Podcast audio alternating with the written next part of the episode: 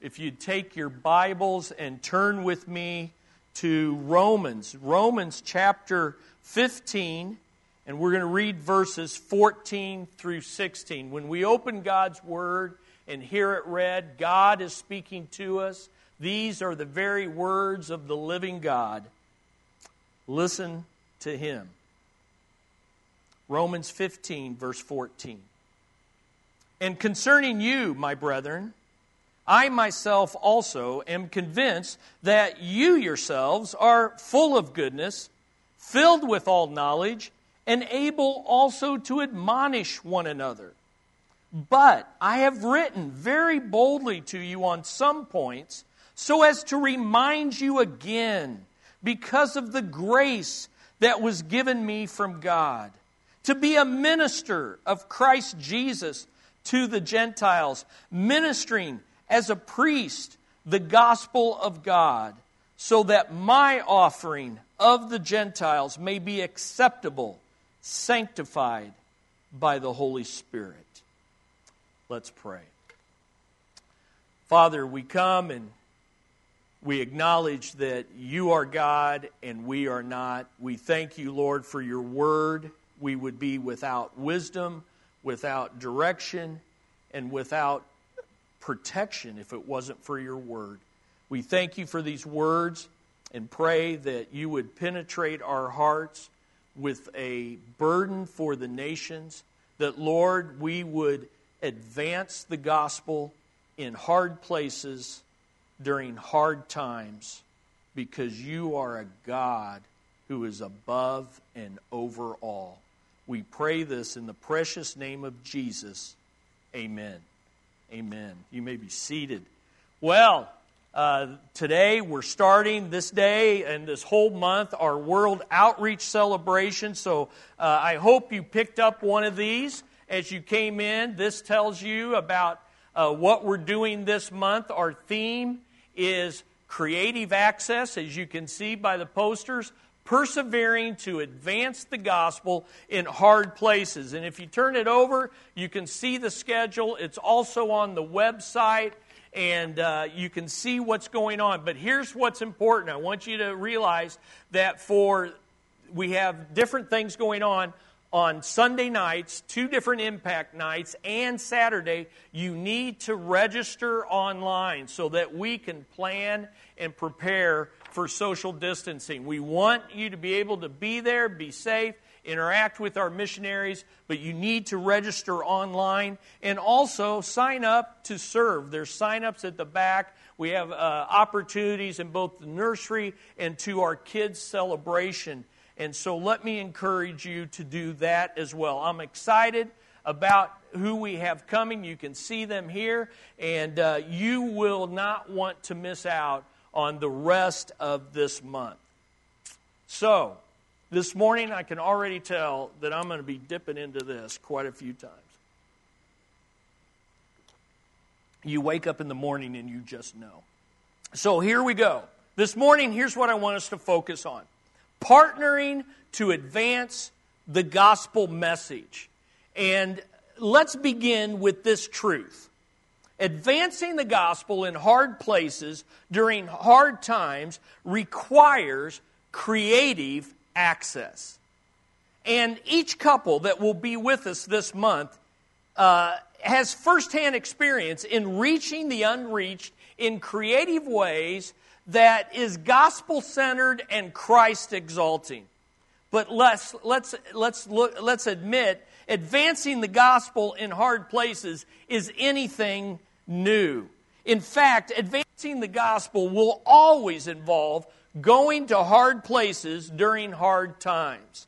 This is true of all Christ followers. It doesn't matter where you live, it doesn't matter who you are. In fact, Paul made it a practice to encourage new believers and baby churches with these words from Acts 14 22 through many tribulations, we must enter the kingdom of God. How's that for some encouragement? Here, let me encourage you. Through many tribulations, we must enter the kingdom of God. Paul knew a thing or two about advancing the gospel in hard places during hard times. And he did it with creativity and gospel centrality. His letters are filled with what he endured and how he was persecuted for the sake of Christ, for the sake of the gospel, and for the sake of God's elect. But for this year's World Outreach Celebration, we're going to work our way through Romans 15 through 16. And these next two weeks, this week and next, we're going to look at advancing the gospel in hard places. Then our guests are going to come in, they'll preach, and then after that, we're going to look at advancing the gospel during hard times. I think we can all admit 2020 is some hard times, at least for us. Now, by way of introduction to the book in general, I want to suggest three reasons to you this morning why Romans 15 through 16 will prepare our hearts. Since we're diving into the end of the book, I want to give you a little overview of Romans. And here's why this is going to encourage you and prepare us. Romans exalts the majesty of God and his gospel the major theme of the book of Romans is laid out for us by Paul in Romans 1 16 through 17. Listen to his words. For I am not ashamed of the gospel, for it is the power of God for salvation to everyone who believes, to the Jew first, and also to the Greek. That covers all peoples. For in it, the righteousness of God is revealed from faith to faith. Listen, the gospel is good news because we don't get a little faith and then work harder to get to heaven. It's from faith to faith all the way. The righteous shall live by faith. Realize that the one noun Paul uses more than any other in the book of Romans is God. It shows up 153 times, once for every 46 words. That's more frequent than any other book there in the New Testament, uh, comparative to the length of Romans. God is the subject around whom the entire epistle revolves. In fact, you can in- outline the entire book around God and His gospel. The first five chapters.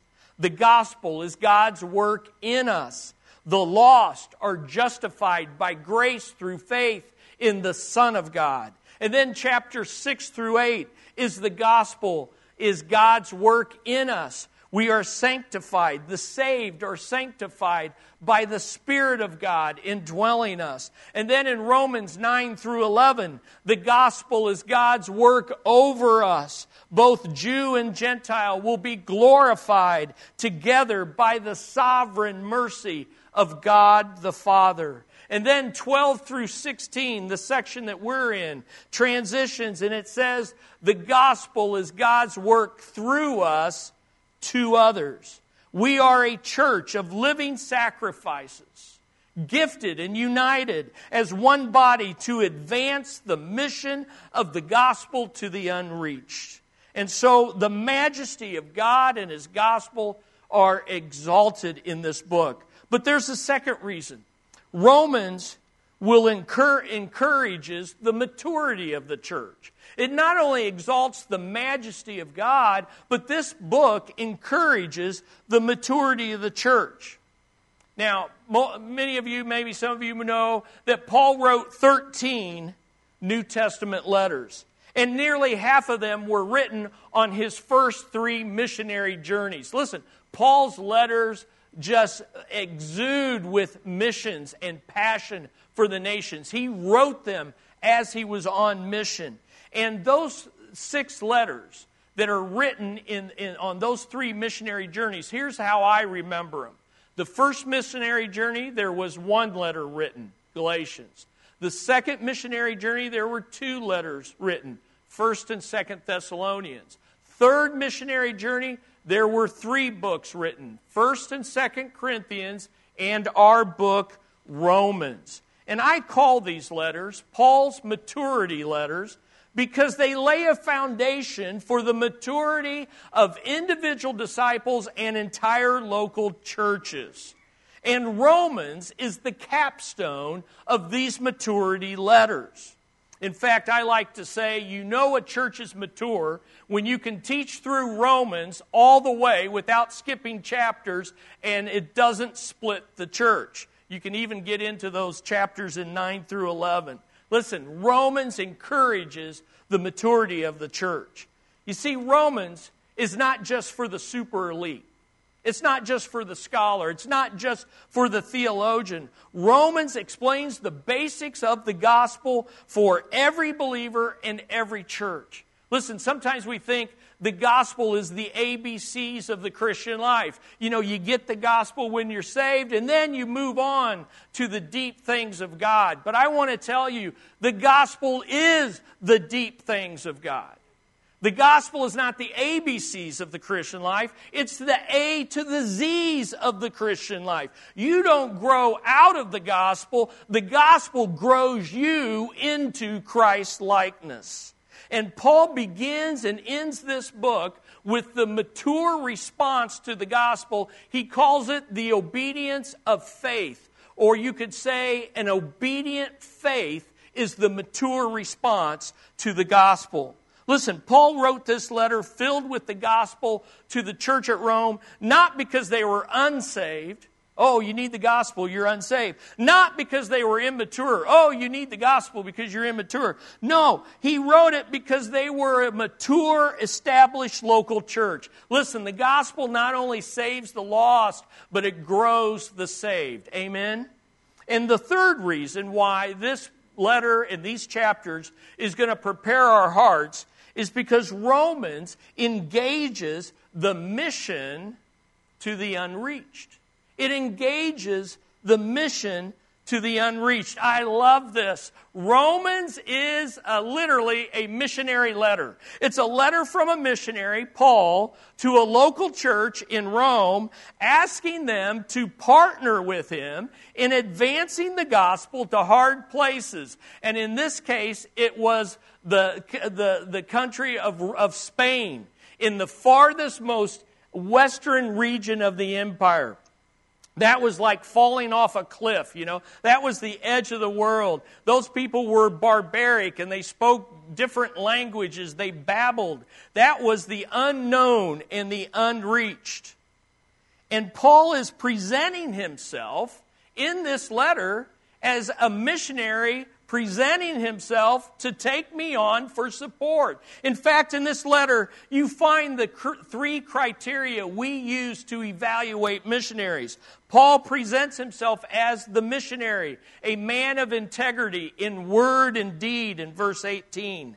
He presents his ministry. He's an apostle to the target group, the Gentiles, mentioned in chapter 1, chapter 11, and here in chapter 15. And then he presents his mission field. Same criteria that we use. He's going to Spain. And then he teaches them in this book the eight practices of a world changer. We talk about that here at LifeBridge, and we learned some of these things when we went through the Perspectives course. But as we go through this book, we're going to see these eight practices and how they relate. But ultimately, here's what I want you to see is that God's mission to advance the gospel frames this book. He talks about it in Romans 1. He comes back to it in Romans 15 and 16. And in the middle of this mission sandwich, he explains and expounds and exhorts the gospel of Jesus Christ. Now, why is that? Because the heart of missions is the gospel. And the gospel fuels missions. In fact, if you have the gospel without missions in your heart, that's pointless.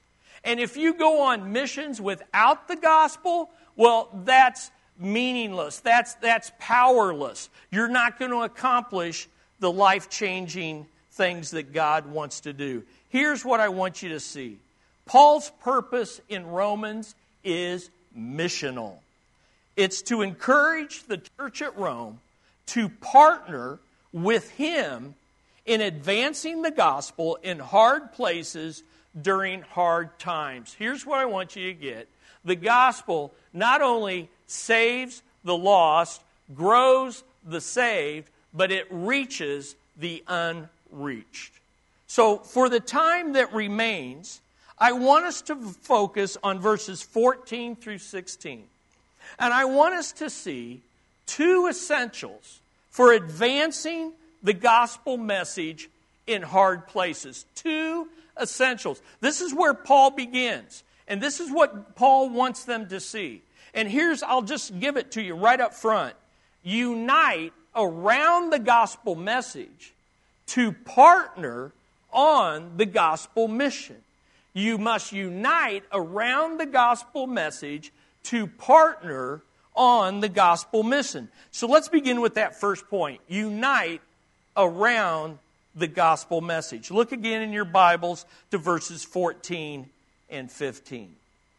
And concerning you, my brethren, that's very personal, very relational. I myself also am convinced that you yourselves are full of goodness, filled with all knowledge, and able also to admonish one another.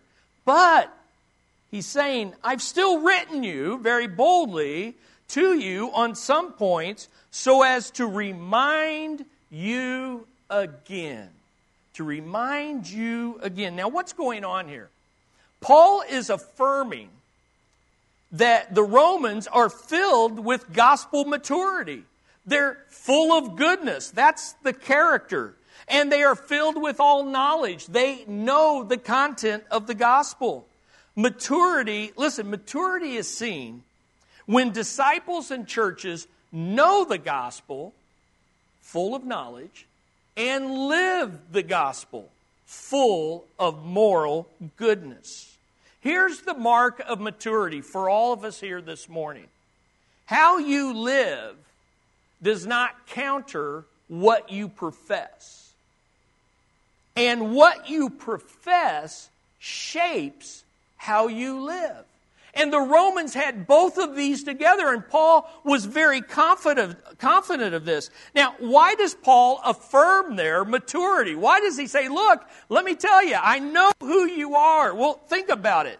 First of all, Paul didn't plant this church, and yet he spent what we would see as chapters, 16 chapters, preaching the gospel to a church he had never been at. He had never visited, and yet he had just written these chapters. And can't you think, as and these letters were all uh, read at one time in churches. So you can imagine the Romans as this thing's going on and it's going on and it's going on, and they're kind of thinking, "Who does this guy think he is? Does he does he think we're unsaved? Is this why he's preaching the gospel to us? Does he think we're immature? That, that he needs to exhort the gospel to us? Who does he think he is? We've been saved, planted, and established as mature in Christ without his help or any other apostle. Now, I know the Roman Catholic Church uh, says that Peter planted this church, but the historical evidence says neither he or Paul were there. These guys had been, had been planted and had been dis, uh, uh evangelized and discipled by the Jews that had been dispersed from the persecution in Acts 8. And they were doing quite fine on their own. And Paul is assuring them hey, I know that. And I am affirming you in your gospel maturity, independent of my own ministry. That's why he says, I myself am confident that you yourselves are mature in Christ. But he is the apostle to the Gentiles, isn't he?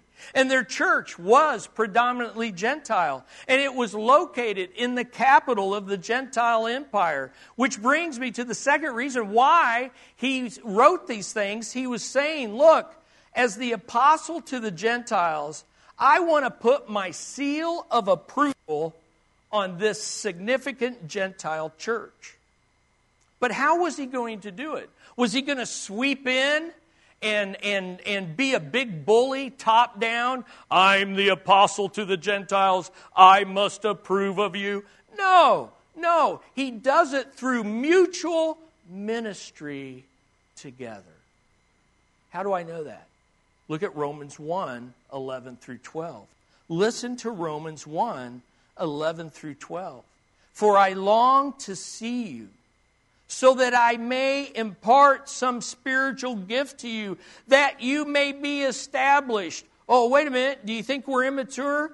No. Look at verse 12. That is, that I may be encouraged together with you while among you, each of us, by the other's faith, both yours and mine.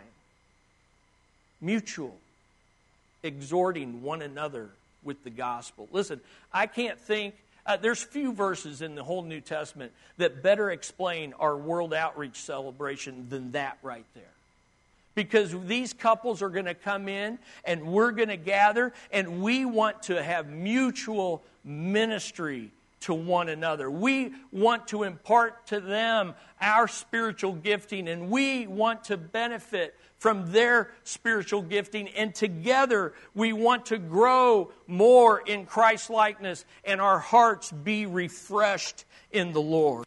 You see, Paul is writing to remind the Romans that gospel centrality results in gospel maturity, and gospel maturity maintains gospel unity. Because you see, as mature as they were, this church was being threatened with disunity and distraction and drift from the mission of God to reach the nations. You say, how do we know?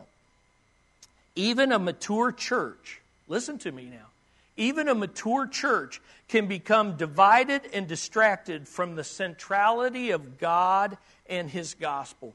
Like what things? Well, in the book of Romans, Jew versus Gentile. What about America? Christians. Democrat versus Republican. Homeschool versus public school red versus blue versus purple, black versus white, yellow versus brown. Even the color of the rainbow can become divisive in a church.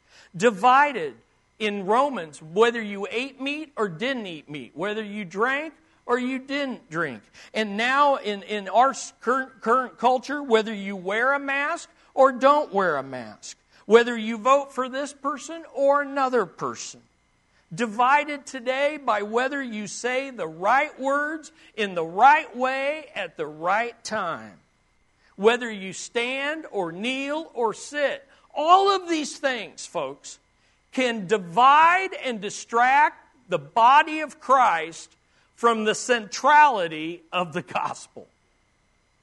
Are you with me?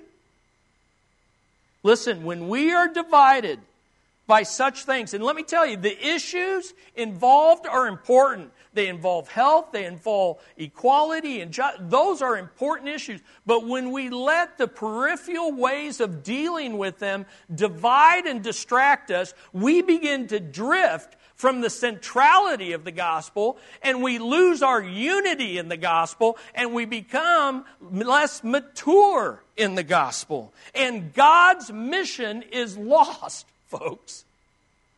God's mission is lost. Listen, so Paul is reminding them. And this word for remind is a strong word. It's like remind and keep reminding. Reminding this mature church that gospel centrality is essential to both their maturity and their unity. And what's at stake is that if you lose sight of that, you begin to drift from the mission to advance the gospel to the nations. So, what does that mean for us? How can we make sure that we remain united around the gospel message? Well, Paul tells us, just like he told them, gospel maturity will maintain gospel unity by doing three things. And here's the first one by explaining the gospel. We've got to know the gospel well enough to explain the gospel, not only to the lost, but to one another. Okay? They were filled with all knowledge, knowledge in what God had done and is doing and has yet to do in and through Christ in the gospel. Now, listen, many of you would say, if I said, raise your hand, do you know the gospel? Probably many of you would raise your hand. But if I said, now come up and explain the gospel, I'd probably have less participation. Okay? But here's the reality you don't know the gospel if you can't explain the gospel to other people. You say, well, how, how well do I have to explain it? Well, Romans 1 through 16 is your goal. Romans 1 through 16. You're like, whoa, I'm not a theologian, I'm not a scholar. No, remember, the, listen, here's the deal. For many of us, we are introduced to the gospel as John 3:16. We were introduced to the gospel as the Romans road. Four verses out of this letter linked together. And that is the gospel. And it is sufficient to save. But the gospel is like a little acorn. And it's a little acorn that the Holy Spirit plants into the heart of lost, blind, deaf, lame people like us. And that little acorn of the gospel is to grow into a mighty oak of knowledge of the gospel. You say, how much? Well, like the whole book of Romans. No, let me even make it bigger, like the whole Bible. Because ultimately the entire Bible is the gospel from Genesis 3:15 all the way to Revelation. Listen, you don't grow out of the gospel. The gospel is not something just when you get saved. You don't grow out of the gospel. The gospel grows you into greater knowledge of this ever expanding, wonderful thing that God has done through His Son by His Spirit. Now, one way, simple way to explain the gospel that I like to use is God's position, our condition, Christ's provision, your conversion, and then a new creation. And if I had time, I'd take you through Romans and show you how he can take all of that can be explained. But listen, it's not enough to explain the gospel. We need to, number two, we need to experience the gospel. You see, you haven't really understood the gospel until it changes you. And you are full of moral goodness. This word for goodness is unique, it's interesting. It's, it's only used by Paul, and one of the other times it's used, it's one of the fruits of the Spirit. This isn't something we manufacture. We accept Christ and then work at getting better uh, and being a gooder person. No, it's something that the Spirit produces in us through the gospel. But listen, it's not, we don't know the gospel as we should until it's changing us from the inside out. It's not enough to explain the gospel to others. We need to experience it for ourselves. The gospel grows us into Christ like maturity and unity.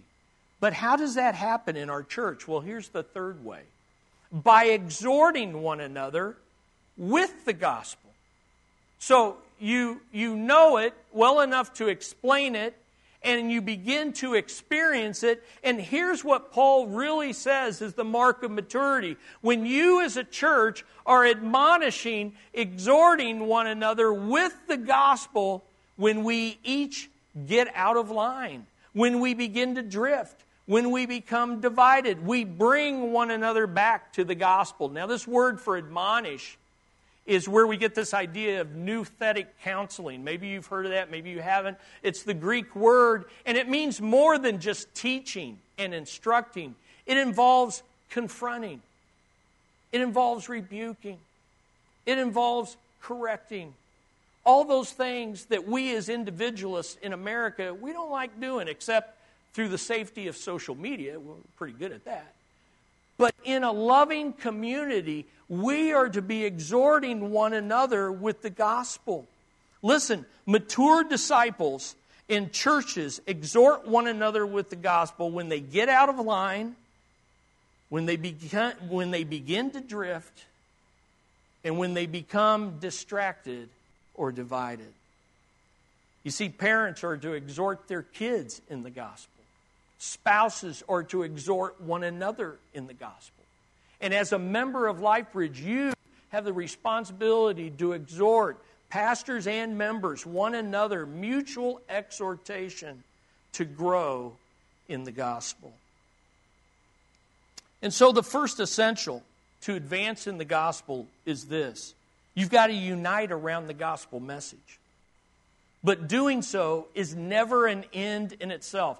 God doesn't intend for us to be a little holy huddle of right doctrine and right living and, and condemning and judging the rest of the world from our little hideaway until Jesus comes back.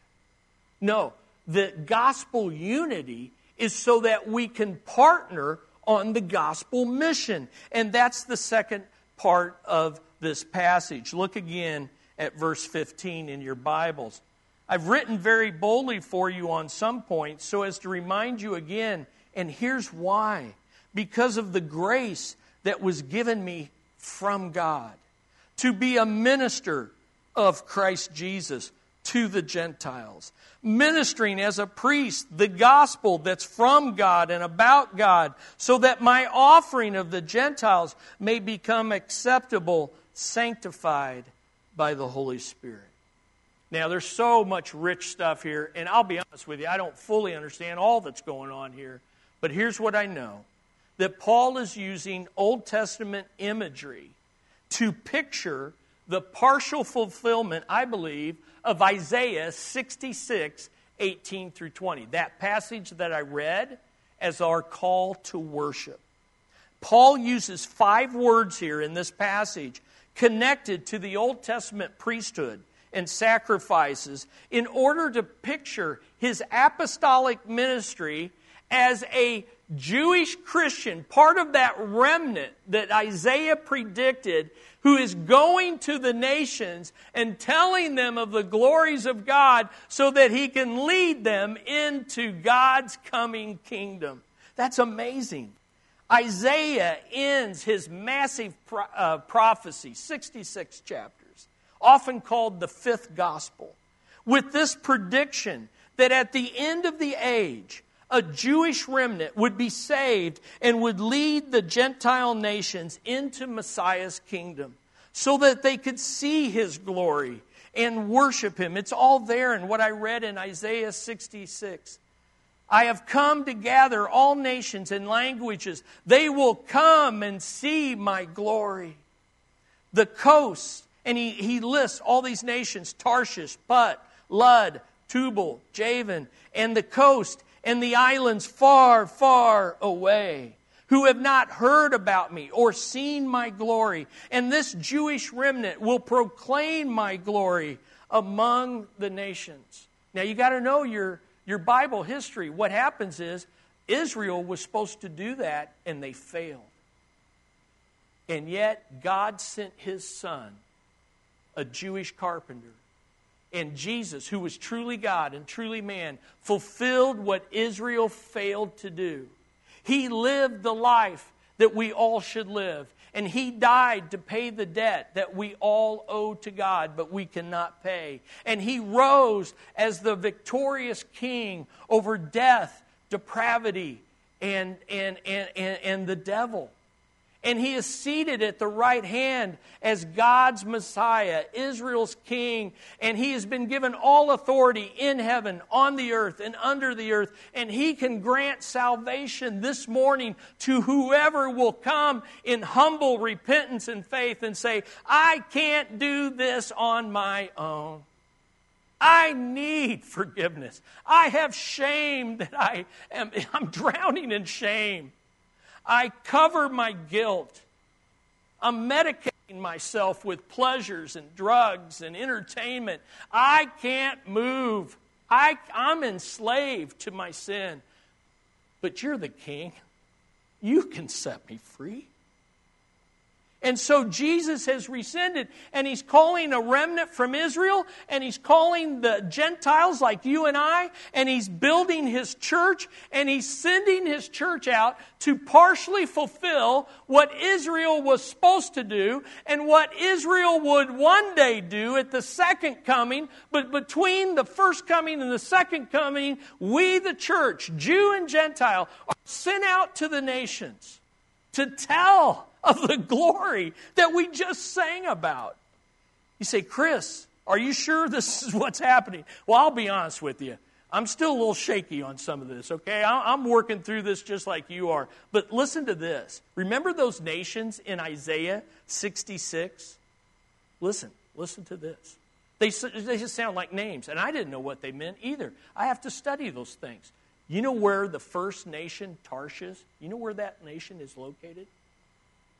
Spain. Spain. And then you know where Put and Lud are?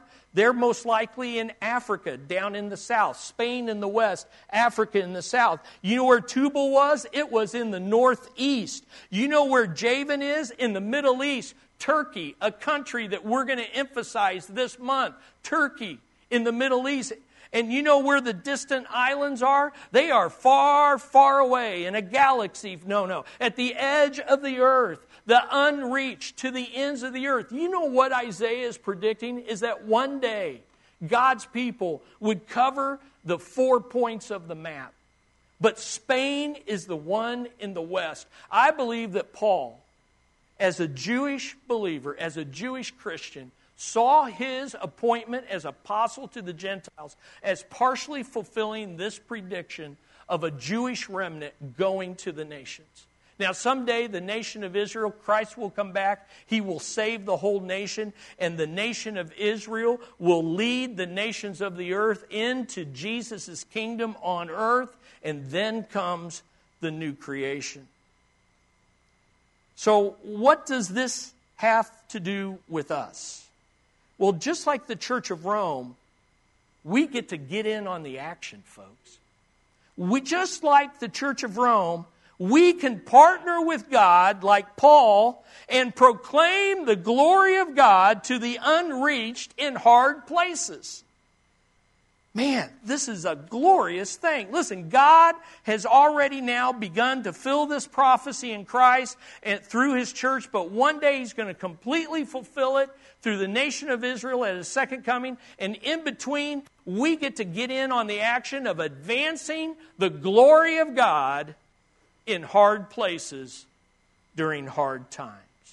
In other words, we get to partner with the Trinity on his gospel mission.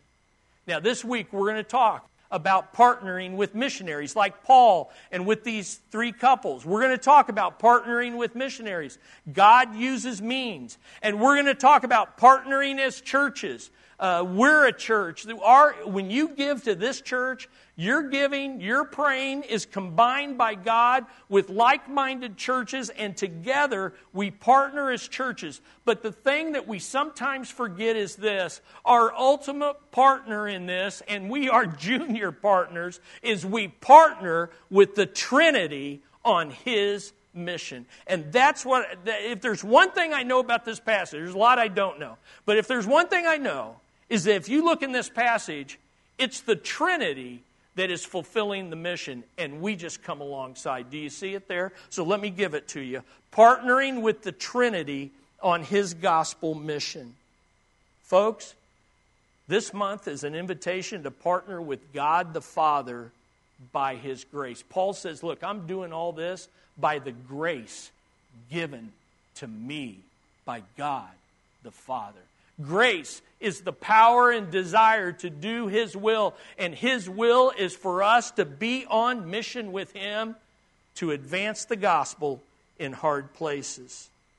It's His gospel. He sent it, and He sent His Son to fulfill it. It's about Him, it's from Him, it's from His grace. Secondly, we get to partner with God the Son in His work. Oh, greatest danger is to think our ministry is my ministry. The only thing worse than that is not to have a ministry in this church, to not be partnering with Christ in what he's doing. We partner with God the Son in His work. Paul says, I'm a minister, which the word means I'm a servant. I'm under Him. This is His work. Jesus is the gospel. It's who He is and it's what He did and we come alongside, or better yet, He works in and through us to do His work. And then, thirdly, we partner with God the Spirit in His power. Paul says, Look, the only reason I can offer Gentile converts up to God in a way that's pleasing to Him is because His Spirit came down and planted the word of the gospel into their hearts and transformed them from unclean into clean, from enslaved to free in Christ, from, from self oriented to other oriented. It's the work of the Holy Spirit that gave them the knowledge to their blind minds. It's the work of the Holy Spirit that filled them with Christ like goodness in their hard hearts, just like ours. Just like ours. So, beloved, here are the two essentials for advancing the gospel message. We've got to unite around the gospel message and not what is ripping our country and culture apart. Listen, only we have this good news. And when we lower ourselves, so to speak, and get into the mudslinging and get into the me versus then, we lose. We lose. And so let's unite around the gospel message so that we can partner with the Trinity on the gospel on the gospel mission. So let me end with this. Here's the challenge. It's in your notes. Grow in unity around the gospel. Folks, learn to explain it. Do you know it well enough to explain it? Begin to experience it. Maybe you made a profession many years ago when you were a kid, or maybe it was just a few years ago, but your life hasn't changed. Your life hasn't changed. The gospel is not shaping you. You need to go back and ask Did I receive it? And if I did, do I need to repent? And then commit to exhorting one another with the gospel. I think we could all grow in that. Amen. And then ultimately, this week, let's enter into this week realizing we're partnering with the Trinity in all that we do. Let's pray. Father, we come to you, and uh, what you're doing through redemptive history, what you're doing among the nations, uh, we're getting distracted, Lord. We're distracted. And uh, it doesn't seem the distractions are coming, and the division, uh, it's entering churches. Pastors are resigning. People are living for a, leaving churches to find a church that would identify with their political preferences. Lord Jesus, help us to be united and help us to partner more than ever this month with you, Father, Son, and Holy Spirit, to get the gospel to the unreached. We pray this, Lord. And if any of us need to adjust, need to repent, then may we repent so that what we believe is consistent with how we live. And how we live adorns the gospel we say we believe. In Jesus' name we pray. Amen.